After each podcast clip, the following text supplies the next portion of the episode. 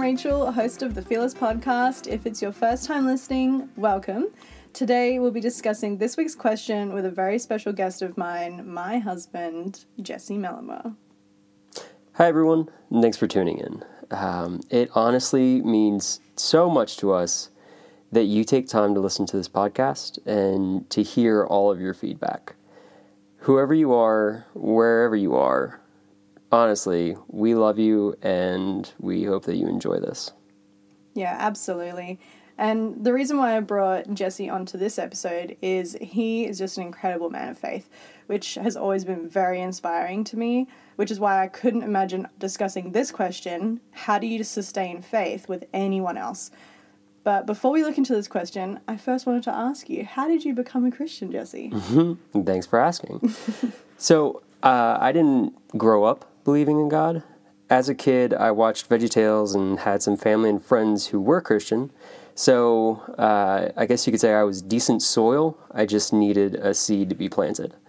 Um, but then when I was about 15, a good friend of mine invited me out to youth group, and I immediately loved it.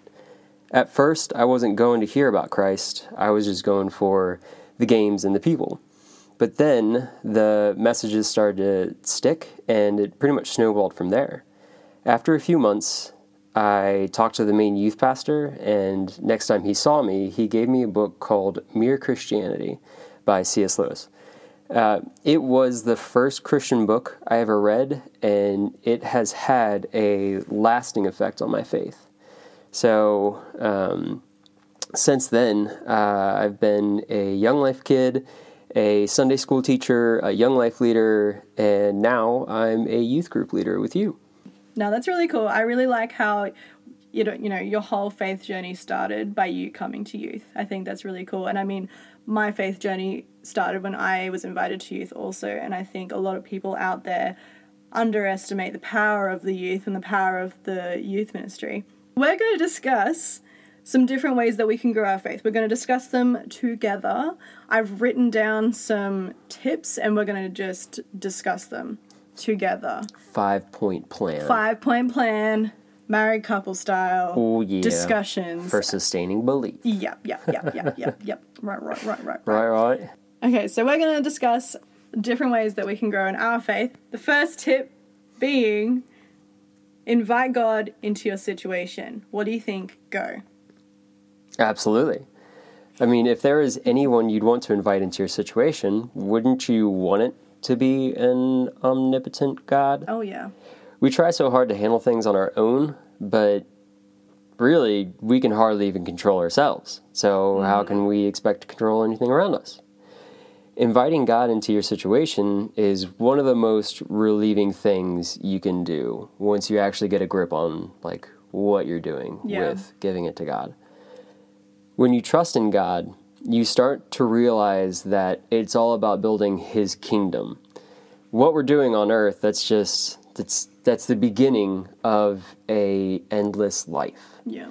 So if you're trying to figure things out now, this is kind of like small small picture. Look at the bigger picture, guys. Oh yeah. So whether it's a big test at school, a big work project, or something involving your family. If you're doing it with love and faith, there's really no way to fail. Um, glorify God first. I think a good verse for this is Revelation 3:20. It says, "Here I am. I stand at the door and knock. If anyone hears my voice and opens the door, I will come in and eat with that person and they with me. So, not only do you not have to seek God out because He's the one knocking on your door, but once you've opened that door, you gain sustenance, whether it's peace, strength, wisdom, or whatever you need at that time. And really, need is a very important word there. Um, it's not what you want, it's what you need. And really God is the only one that knows what exactly you need.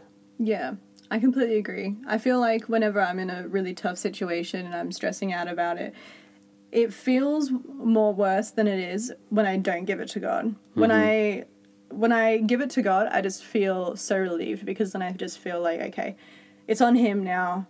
You know, it's not on me. It's not on my shoulders. It's God's plan, eh? Yeah, it's not like I. I'm not the God of the universe. I can't control everything, but God can. And by inviting Him into a situation, I definitely think there is value in putting your trust in someone, not just someone, the Creator of the universe Mm-hmm. to handle everything. Which leads us to tip number two. How does dealing wisely with relational challenges grow our faith? What do you think? Go. So that's a tough one. Uh, relational challenges can be one of the hardest challenges, uh, the hardest changes you go through. So, for example, when you move, you lose friendship relationships. Uh, breaking up, you lose romantic relationships. In so many situations, when you boil it down, the relational challenges are probably the main things that one might be upset about. To be wise about anything, you need to do it in a God first mindset, especially with relationships.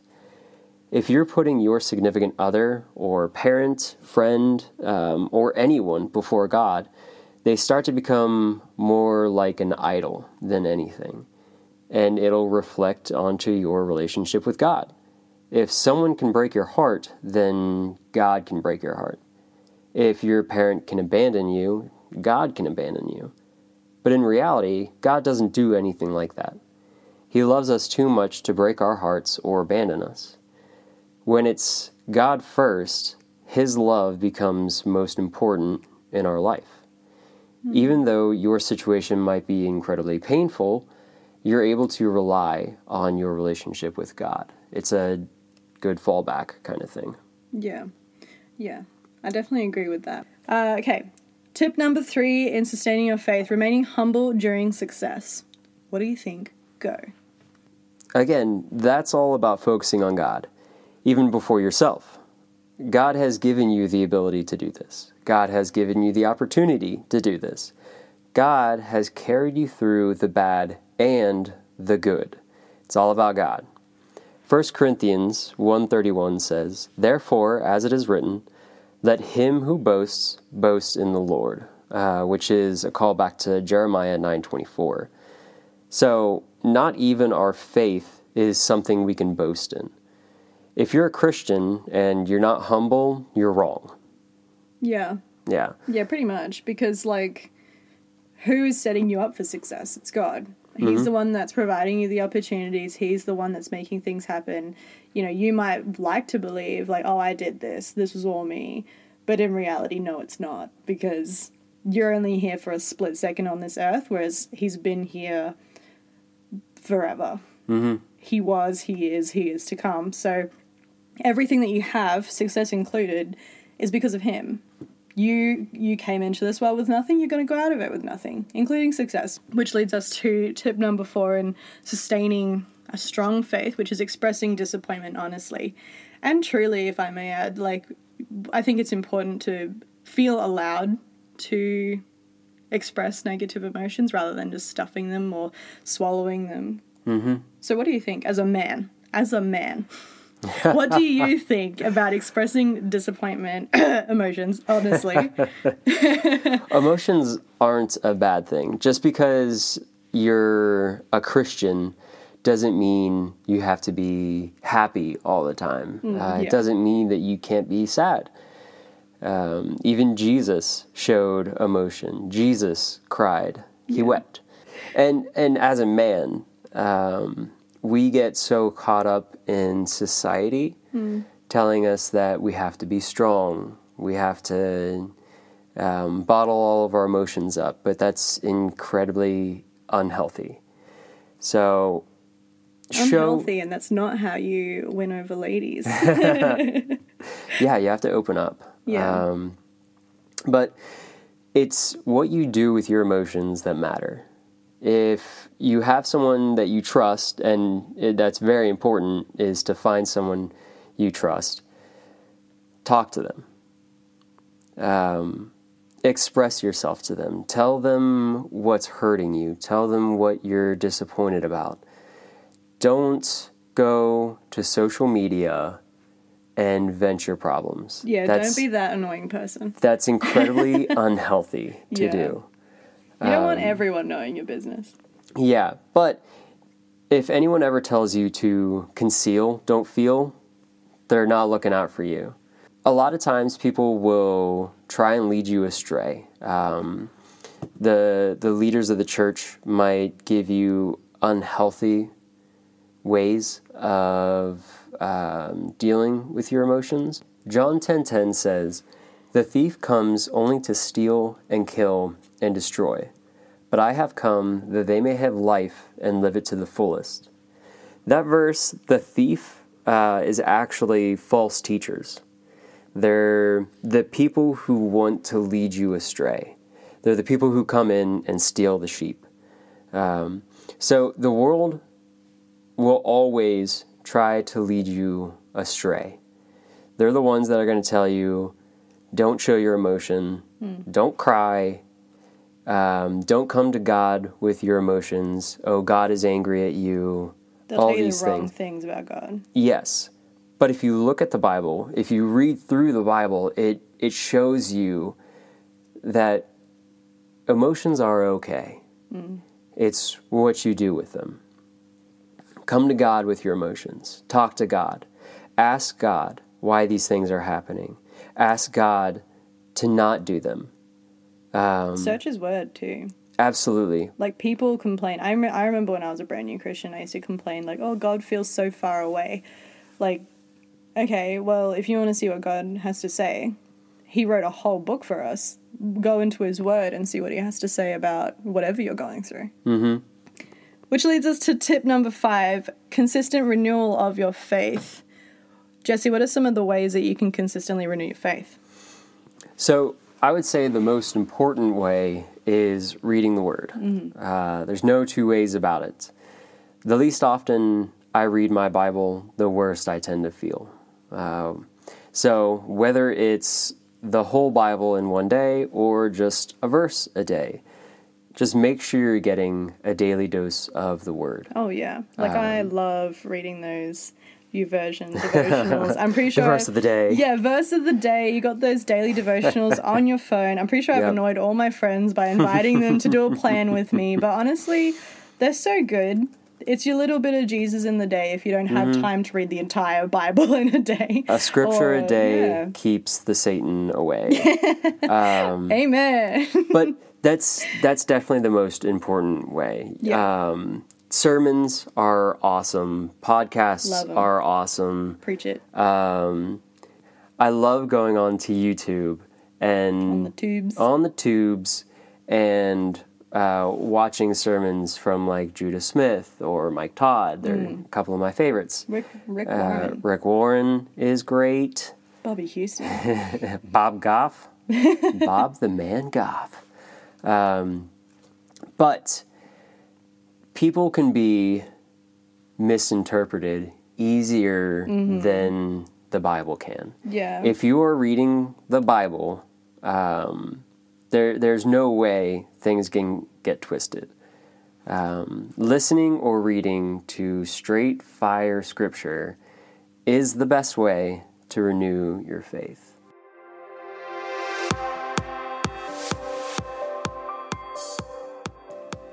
I'm Jesse Melma, and these are my top five. what do you like to do in your spare time? What don't I do? Um, my hobbies include cooking, reading, serving you, serving God, hiking, anything and everything. Um, if we didn't live in somewhere that was so hot, I would be outside all the time. What is one thing you're really good at? So I would say cooking uh, is definitely one of my big passions. I've been cooking for a long time. As a picky child, I learned to cook what I wanted um, and how to cook things.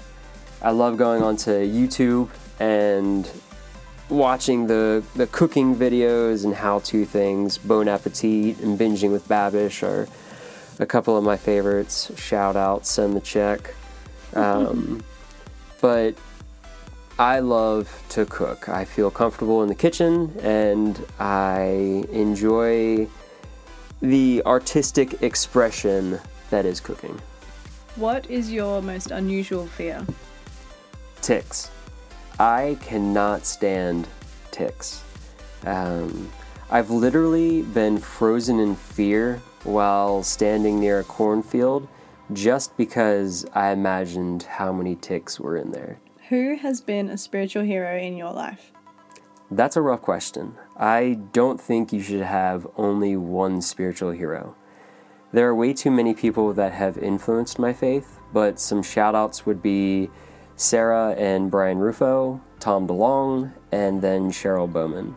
When I was in high school, I was part of a uh, youth outreach, and Sarah and Tom were two of my young life leaders, and that was when I was a baby Christian, I guess you could call me. And so, like, just hanging out with them and living life with them, they showed me how to live a Christ led life. What is a memorable quote or scripture verse that has changed you?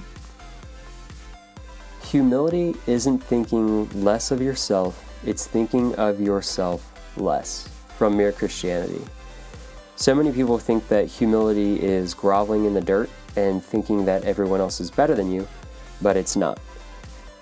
Know that you're good at something, but always be able to listen to others' opinions.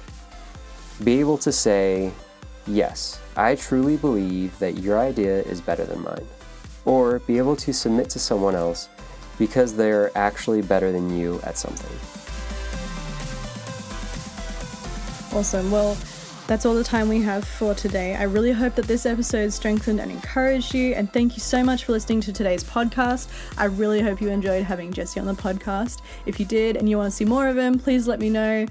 And please send through any questions that you would like both of us to answer. And I hope you have a great week. And I hope to see you next time. Bye.